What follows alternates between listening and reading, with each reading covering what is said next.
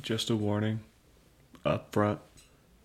This episode gets really happy and really dark.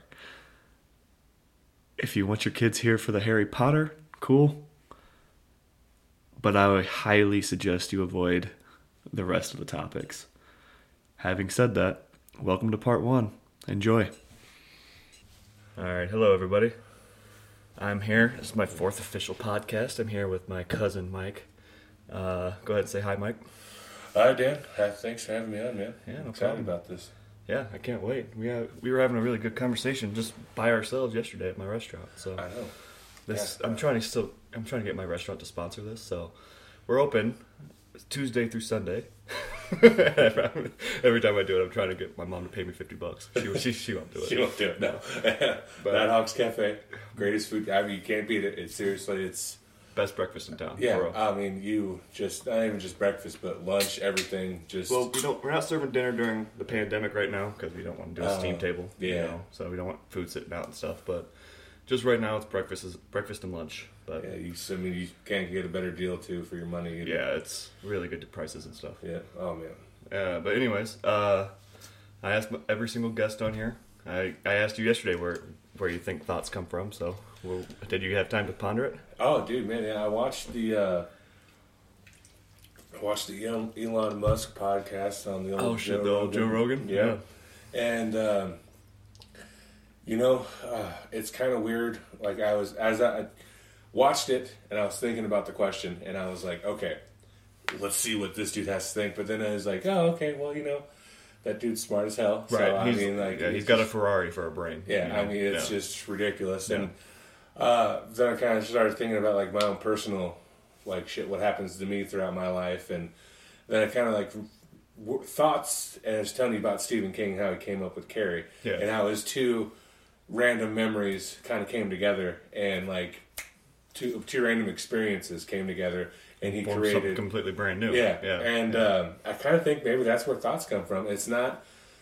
Uh, so thoughts come from experiences. yeah, it comes from our own personal life experiences. That It could be something that's as small as reading a as a news a news article or a, a magazine article or anything, or reading a book, and then you don't know how that's going to affect you. Like Right. you come down later, uh, 20, 30 years later, maybe even just a month later, you something is going to like connect those like the synapses are going to fire, and it's like, hey, those two things.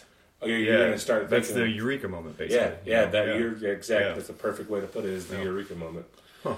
And uh, so I was thinking about that because I love writing and I love creating and doing all that, and that's where like reading his on writing book f- just changed my life. I mean, it just changed how I, I think about shit and how.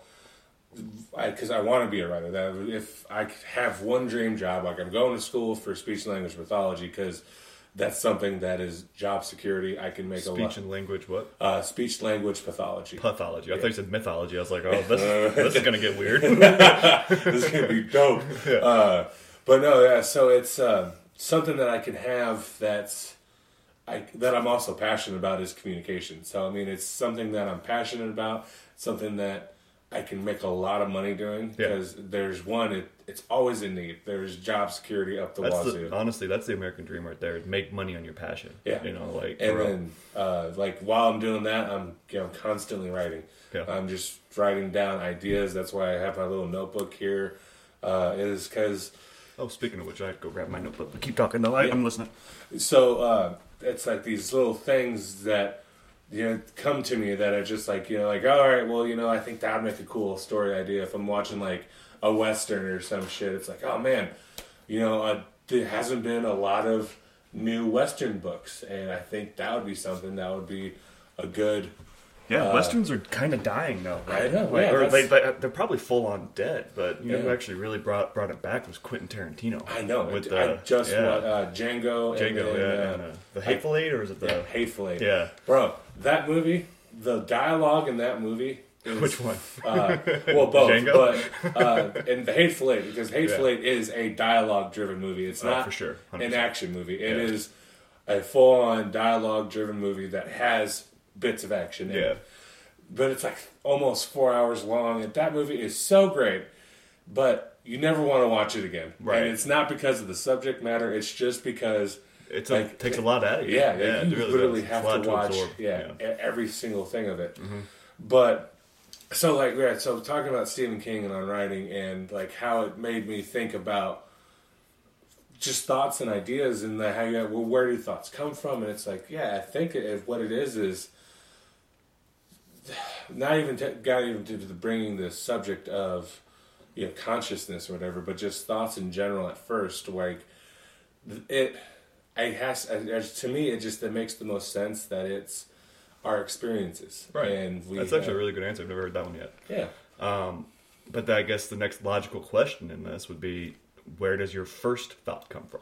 exactly You know, like Yeah. uh, you- you go back to when you were a baby. You know, where's your first memory come from, and why does it stick in your brain like that? Yeah. Is it truly because of the experience that?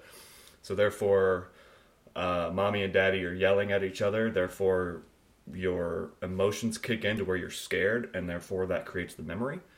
And therefore, from that memory, you create a thought from that memory, or is it the other way around? more on the things of uh, more on that where what's your first memory how do you know it's your first memory is it your first memory that you can remember or is it the first thing that you remember being told? Yeah, because uh, i remember being my mom always told me the story that when i was like 18 months old i was so around two years old or 18 to 24 months two years old that i was carrying helping bringing in the groceries that i grabbed these two milk jugs two gallon um, gallon milk jugs and i'm walking and so i remember that clearly th- of me doing that is that my memory or is it an is implanted it, is it, memory? is it Yeah. implanted because my Yeah. mom's told it to me my whole entire life Yeah. so there's things that like I remember of because I used to live on uh, you know 58th and Pratt, and that was Yeah. the house that I grew up in, and I I have so many memories and smells of that area and that neighborhood, and like I can't really pinpoint like a first one down Right. and uh, you know the one that I think actually might be the first is because I've I started it with hey do you my mom my dad had this old shitty blue van Well, oh, I remember that band. yeah, right. He had it for years. It was in front of the Nighthawks for ten years, and then he parked it at our house for another ten. and I remember clearly sitting in it and messing around, just fucking being a kid. I don't remember how old I was. I know I was small because I remember playing around in that van too. yeah, it was. I just it was so much fun. But I remember putting it into neutral Oh shit. and it started rolling and i remember falling and thinking well this is how i know that i was uh, small because the height i was like this is such a big fall Yeah.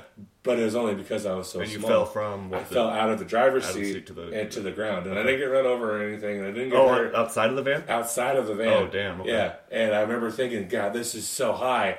And I remember, I remember that clearly. And I remember hitting the the uh, garage. So I asked my mom. I said, Hey, do you remember? Did the van ever hit the garage? She was like, Yeah, you know, it did one time. And I was like, Oh, yeah. So that actually did All happen. right, I think I was the one that did it, and I think that that might be one of the first clear memories that I have. How old do you think you were? you know, between three and four, maybe, Hmm. because I remember just being. I've my whole life I've been huge, Yeah. and Just I'm full disclosure for the podcast. My cousin's six eight. uh, six five. Okay, six five. Yeah. He's six five, three hundred. Uh, last time I was actually four sixty three. Oh, 460? And what, what are you down to now? Uh, that I was oh, okay. I was up to four ninety. Oh, that's right. That's right. and I got down to 463. Quarantine happened. I started eating like shit, and I was Yeah. like, "Man, I don't want to get on this scale." I did it, and it was like 463. So Wow. I, I've maintained Yeah, throughout all That's this good shit. though. Yeah. yeah. yeah. But uh, yeah, so I'm 6'5", 463. I've just been huge my whole life, and I remember this feeling of fear that I was so small, and so that's the only time that I ever thought that I was small was when I was really little. So I think I must have been around. Yeah, it couldn't have been much much more than that then. Yeah. Yeah, I mean, so that's like one of those things where you talk about, you know, like where do your first memories come from? That's what I started. I was watching this other podcast. It was uh, Two Bears, One Cave, and That uh, sounds uh all right, go on. yeah, it's uh, Tom Segura and Bert Kreischer. oh yeah, yeah, okay. I've Yeah. heard that before then. Yeah. Great podcast. Two bears, one cave. yeah, it's so funny. But Bert Kreischer, they were talking about. Uh, he had seen, like he said, yeah, I'd seen Nirvana live in concert, and he's like, but I don't remember if I actually have seen them. Like I think I have this memory of seeing it, but then I've told myself so many times Yeah. that this is a memory I have seen it. I now have that feeling of man, I got to see Nirvana live in concert. God, memory is such a finicky thing, isn't it? I know it's so crazy, but that got me thinking of like, how do we know what our memories are? Because Yeah. there's some things that I can, can clearly remember, and then there's other stuff that's like, God, did that really fucking happen? But you know, sometimes you just have a fog in there. You know, Yeah. like uh, I was talking to Rachel on my podcast couple days ago, and we were talking about our memories of 9-11. And I'm sitting here telling the story as if I remember it in my brain. I'm sitting there like, did that actually happen? You know, like I'm sitting there like I'm what maybe five years old or not five, uh, fifth grade, mm-hmm. and I'm sitting there like, I, I told her I was watching it on the on the TV, but I'm thinking like, I, I looked back a- after the podcast was over. I looked up what time it actually happened. The second tower getting hit. Mm-hmm. I should have been in school by then, yeah, and I remember seeing it on the TV in the kitchen, but time doesn't lie. You know, like I had to have been at school when the second tower got hit. yeah, Either I saw it when I was at school, or I just just seen the second tower getting hit so many times over the time of my life that I thought I saw it yeah. You just live. put the two together. yeah, so like I'm not exactly sure if that's a true memory. You know, I put Yeah. that in quotation marks. You know, it's like what is a true memory? You know, Yeah. like uh, the most what when you go to the criminal justice system, like they don't take firsthand accounts anymore. No. You know, like or whatever they call what is that? Uh, Witness statements. Witness- yeah, a first-hand- witness- first-hand witness. uh, yeah, witness accounts of, of things because memory is such a faulty thing that you can't just take that as admissible proof. Yeah, You know, especially but- when you're in that, uh, like if in a, in a criminal situation, like let's say you saw someone get shot. Yeah, One, your adrenaline's through the roof, spiking. Yeah, and the fight or flight reflex, like you, everything. People say things speed up, but in reality, like it's your.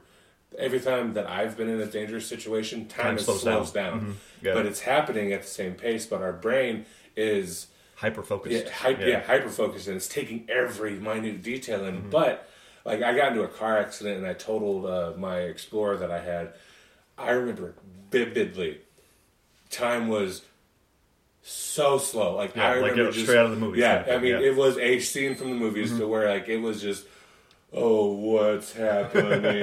and then zoomed right back in. So like, but I don't remember like the minute details Yeah. of the like how the accident happened. what time it was, Yeah, I have who no you idea were what time it with, was, or where yeah. you were going. Yeah, you just remember the action of it happening. Yeah, so when it comes to like criminal like testimony and shit like that, you, your brains are flooded with all these different Mm-hmm. chemicals, and sometimes like um, there's this really great uh, college study where they're having people watch a basketball game, and halfway through the basketball game, a dude in a gorilla costume runs across the Yeah. stadium and or runs across the court, and they're like, okay, so yada yada, talking to him, talking to him, like, okay, how many people saw the gorilla costume?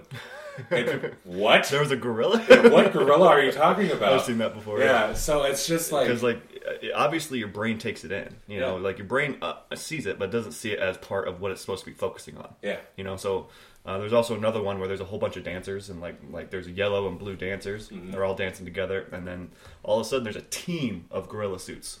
Yeah. And like they just flood the screen, but and then but the psychologists tell you to focus on the blue and red. How many? Or they go into the study saying focus on the blue and white dan- or the blue and yellow dancers. They start dancing, blah blah blah, and then they want you to count in the beginning how many there are. And as you're counting, there's just a fucking team of gorillas going through it. And first time I did it, I was like, I was watching, I was like, what the fuck? I had to re- I had to rewind it. I was like, there the fuck it is, you know? like, yeah, that's a crazy, crazy study they do like Yeah. with that. You know, the mind is a really fuck uh, finicky thing. yeah, and especially when it comes to like what you think is uh, what we perceive to be right. There's another one. Uh, it's like it's called a TV show called Mind Games or some shit, to where they just it's all about fucking with people, and but not fucking with them in a bad way, but Yeah. as in just testing like their uh, observational skills. So it's they're set up at a casino, and they're like, oh hey yeah, you know you signed up, you uh, do you want to sign up to win and do whatever, and it's a free thing. You just have to come over here and sign this paperwork with this guy named John. Oh, and yeah, I've seen John's a white guy, and he's like, ah, you know what? I got, I, god damn, I dropped my pen.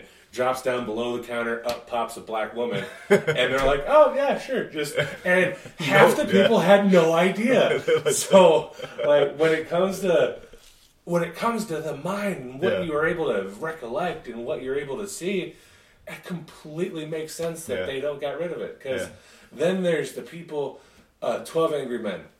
Have you seen that movie? I've s- uh, not the uh, the original one, the black and white one. Yeah, black and white. That's Yeah. the, the the the remake is like a shot for shot remake, which in a sense is a good idea because you know it just kind of Can't gives really remake a classic yeah. like that. But know, we- yeah. they still have some really good actors that are Mm-hmm. doing it in the remake, but the original we have these the, these witnesses that this kid is being you know he's going to go to jail all over he's going to be put to death over these what Yeah. these people are yeah, saying. twenty five to life. Yeah, Yeah, no, it was because it was it was a death sentence because That's it was right. a capital murder. that's thing. right. It was capital. Right. And so we have these witnesses that like, yeah, I saw him do it, Mm-hmm. and they break down. It's like this woman is in her late forties. Yeah, uh, just for uh, context purposes, for people who haven't seen this movie, uh, there's 12 angry men are jurors, Yep. and uh, one holds out, and he ends up, spoiler alert, it's been out since the 40s, uh, he ends up convincing the rest of them that he's innocent.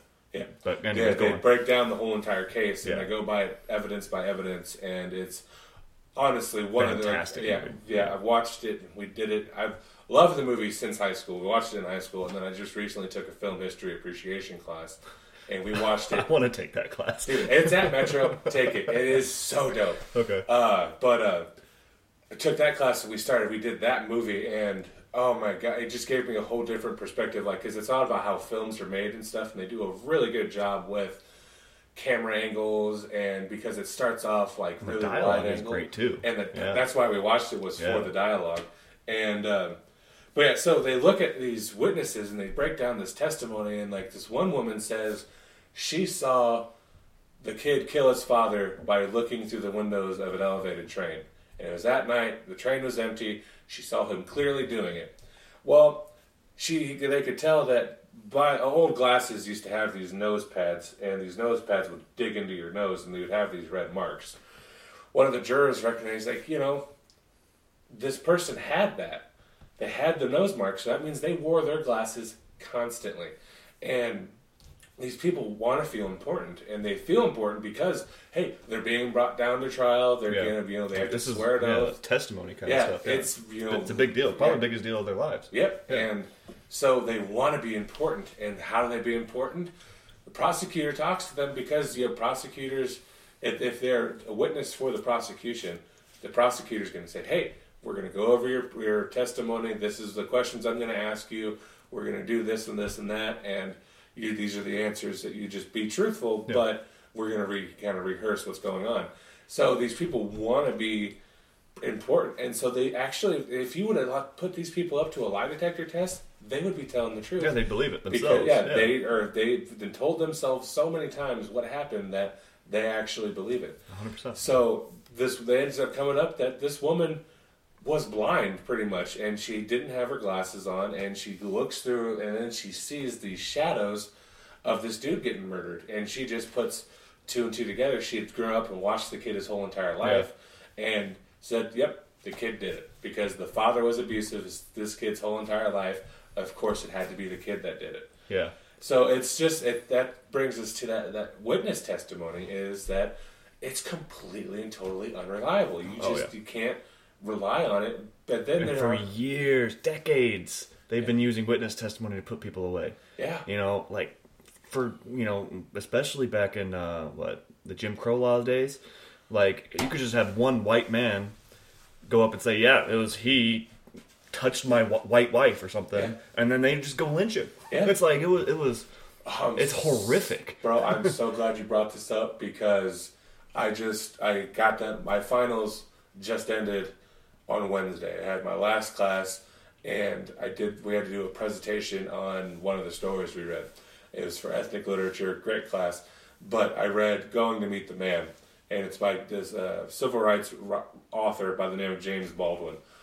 Dude was a fantastic writer. He, in the times that he was living and writing, he was friends with Malcolm X, Medgar Evers. So Martin he was King alive Jr. in like the 60s? Is Yeah, okay. he grew up. Uh, I think he was born in like. Uh,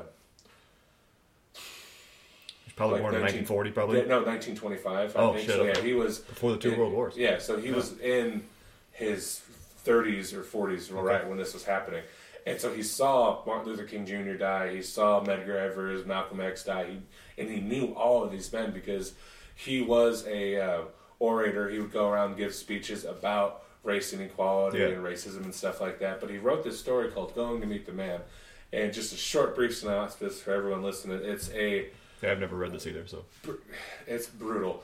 Uh, it's about this 42 year old white cop named Jesse, Okay. and this white cop is Based on real events? Or uh, it- no, it's okay, a fictional, story. But yeah, it's uh, 1965, and this cop is they're they're uh, he's reliving his day, and he's you know uh, grew up in this town. He's lived his whole life in this town, and one of these uh, there's a protesting about civil rights and everything, and they got the ringleader of this protest group, and he knew this kid growing up. Like he saw this kid grew up, Sure. and uh, he's reliving his day, and he realizes that he's, you know, like he was cattle prodding him in his testicles, and Jesus. like he was getting a hard on from it. Oh and God. then he's sitting in there and he's thinking about like just how he, you know, he's trying to get it up so he can have sex with his wife. It was a it was a white cop doing that to a black cop kid. do a, do a black man. Yeah. Oh Jesus Christ! And he had the its point of view from the white cop. So it was a black Oh Arthur, fuck, it'd be even worse. yeah, writing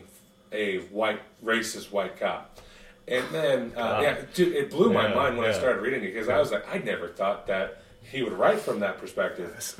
Yeah, Sounds like it's almost damn near impossible to write from that perspective. But yeah, but this is how brilliant James Baldwin Yeah. was: is he understood where this racism and stuff was yeah, the, coming the from. pathology of this guy, Yeah. the psychology of this guy. so that's what going to meet the man is is he starts thinking about like the the I'm assuming the man is God. uh, uh no Oh. god no Okay. uh, they are uh, he James Baldwin grew up with a, an abusive preacher of a father stepfather so I'm 90% sure this man is atheist but even in the 60s like the late the civil rights era when you it was just dangerous to be black it was even more dangerous to be an, be an atheist an Oh, wow. outspoken atheist okay. so he uh, is writing the story, and he's talking about how James, the Jesse guy, how he got to be where Jesse he is is. the cop? Jesse's the cop. Okay.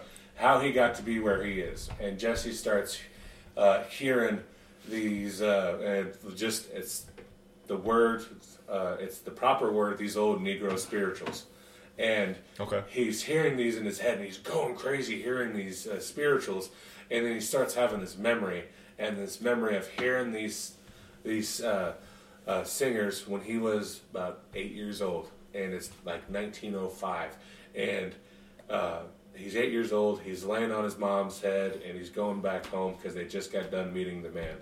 And then he gets home, and he's thinking about his black friend named Otis, and he's disgusted by the thought of Otis. It's like, what the fuck? How is this kid? How does that happen? been so racist.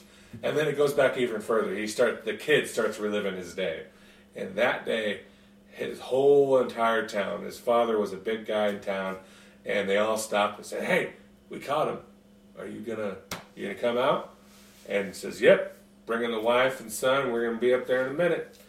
Go up, following this huge procession of cars up to this clearing, and um, young Jesse gets placed on his father's shoulders, and he looks up and he can see uh, a black man who is uh, bound like this with a, uh, hands together above his head by a chain, and he is being raised and lowered over a bonfire, and the guy is naked, and Oh my God. he can see just the writing is exquisite. Like James Baldwin is one of the best writers that I've ever read, and Even better than Stephen King. yeah, Wow. The, uh, That's saying something coming from you. yeah, Yeah. Because uh, those of you who don't know, I'm a huge Stephen King fan. Yeah. But with the writing that James Baldwin was doing, though it was fictional, it was it was for a purpose. Right. Right. And right. so I think that's where the kind of you can kind of separate those two.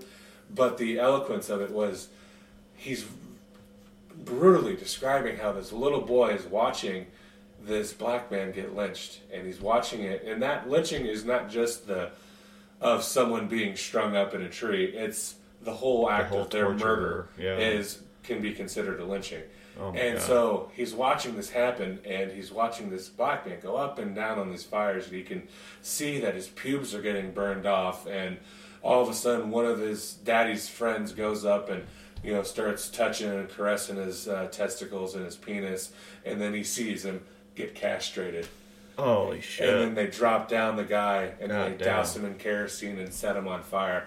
And Jesse is eight years old at this time, and he sees all this, and then he gets his like first sexual erection. That's how I interpret it. God damn it! because you know erections as kids and stuff like they were spontaneous. You don't know why you're having one. You just Yeah. boom, you're getting one. Your body's changing, but how it was written And it was associated with that murder, right? associated with that murder.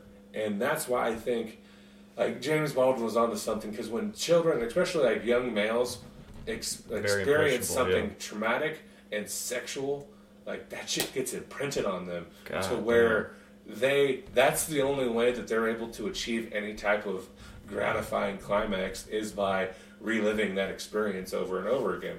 So, Jesse then they go home and like his dad and his mom are like he can see them before they go home that they're like really getting hot and bothered by this. Like they're getting turned on by it too. So he's getting kind of like his first time having it getting uh, being you know uh, turned on by something too. And then they go home and his dad just plowing his mom and he can hear it. And it's like imprints in him that you know, violence and sex kind of coincide, and that's what happens throughout this guy's whole life. But then he also has all these, uh, the older generation. So it's 1900. There's poss- it's possibility that the Jesse grew up as in the South. They possibly grew up with some Civil War veterans. That you know, it was a war of northern aggression. It Right. was this. You know, and so he grew up with this racist class of people that taught him his whole entire life that black people were second class citizens. So Well, in that case, and if if it was uh, Civil War vets, they didn't even consider them citizens; they were property. Yeah, they're property, They're not even yeah. second class citizens. yeah, they're just they- yeah, no no bigger than, than cattle. Yeah. you know. Yeah. So God damn. yeah, so James Baldwin, and, does, and he wrote this in 1965. It takes place in 1965. I couldn't find anything that was known about psychology at that point to what if they actually knew that that could happen to children, that these sex, these violence and like uh, horrific violence can be intertwined with sexuality because it's something that's been studied recently. Yeah. Like it was as recent, recently. I mean, as in late 70s, Yeah. early 80s. birth of modern psychology didn't even really start till like Freud. Yeah. you know, and that was like very, very adolescence when uh, Yeah. during in the '60s. So Yeah, so I it's, mean- and he's writing about this now, and that's what kind of it, it blew my mind that he was able to think of this. But when we're talking about lynchings between 1900, between 1865, end of Civil War, to uh, 1865 to 1965, there were over 7,000 recorded lynchings. oh my god, And of those 7,000, 3,000 recorded. yeah, recorded. That's three times as much Yeah. unrecorded. Uh, there. Uh, so yeah, we had to do. The, I had to do this presentation. I did it because of this story. Did And- you oh, did you pick that story or did you No, get assigned te- it? the t- uh, teacher assigned it to Okay. us. Yeah. So Oh, shout out to that teacher. Who's that teacher? yeah, uh, she's the same one who teaches uh, film history and appreciation. Her name's Dr. Senna Amora out at uh, Metro uh, at the Elkhorn. I think she teaches all The West Campus. uh, all metros actually. Oh, okay. I think she teaches at all. Shout out to her. Sounds like a hell of a teacher. She really is. She's Yeah. a phenomenal teacher. And so I did this uh, presentation like, why is America racist today? And There you have it. Yeah, you need to get the old generation to die off. yeah, that's what it is. Is that it's a generational systemic racism. Yeah. We taught our children like after 1865, they taught their children that black people were property, and then they have well, no, they're not property now. They're people Separate and they're but equal. citizens. Yeah. separate but equal. Yeah. And they taught their children this. You step by step of the way, you can see this that each individual thing happened because the parents were teaching their children this. Yeah. And through that time frame that I gave you, they would take pho- photography became popular. They would take pictures of these lynchings and then make postcards out of them and send them through the mail. It's giving me chills, man. Yeah, And Fuck. the post office knew it was illegal because you can't send that type of garbage Yeah. to the mail. They still let it happen. So children are seeing this. They're seeing these postcards. Their children were brought to these lynchings. This is not based on this fictional story. It was a huge thing that they would bring children to lynchings. They would have picnics. They would have all these things because it was a celebration. Going Yeah. to see the lynching. I mean, this goes back even further than that, though. I mean, yeah, not just necessarily black versus white. I'm not talking about that, but uh, torture in general. yeah, You know, torture in general is a human concept all the way back to the Celtic Age. yeah. You know, Look like, at uh, um, it probably a lot even before that. Even you know, like probably like all the way back to Alexander and uh, yeah, uh, public executions. public educa- er, uh, executions. Yeah. Yeah. like it was it was an event. Like Yeah. it was thing like morbid event. I, I I bring this guy up every single time. Hope he sponsors my podcast too. Dan Carlin, Hardcore History. Love Dan Carlin. Yes, Oh my god. but yeah, I uh, I'm listening to his his current one about Armag- uh what is it? Blueprint for Armageddon. Have you have you heard that one yet? Not yet. No, I need to. I There's want to. it's a five part series, four hours a piece. So I'm I just got done with the third one today. Oh damn. Um, yeah, um, it's about World War Two or World War One. I'm sorry, rather, and uh, he talks about he goes into probably even more detail than what this James Baldwin guy did in that book. Yeah. Um, it was like literally, I heard this one yesterday. It's giving me goosebumps just thinking about it right now. Uh, he talks about how the horrors of trench warfare. Yeah. Tr- I don't understand the human will. I can't under. I don't understand how people could endure that for more than an hour, let alone years. Yeah. I mean, people could smell them before they could see them. For how bad, like you had to uh, decomposing bodies, you had to live with. You had to live with your own stench, your own uh, uh, feces, your own piss.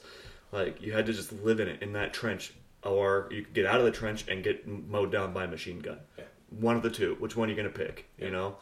And then if you if your officers told you to charge the other trench, you better do it. Otherwise, you're gonna die a dishonorable death. Yeah. You know, uh, by your officer. Your officer, it's either your officer's gun or the enemy's gun. Which one are you're gonna pick? Yeah. Have you, You seen know. 1917? I did, and they did. They did a good job, but I think they could have done way Oh, better. they have. What, I mean- especially when it comes to trench warfare. Yeah, But uh, 1970 is a really good movie. yeah, yeah. Uh, talking just about how awful. Uh, That concludes part one. Part two should be right next door. Go ahead and click it.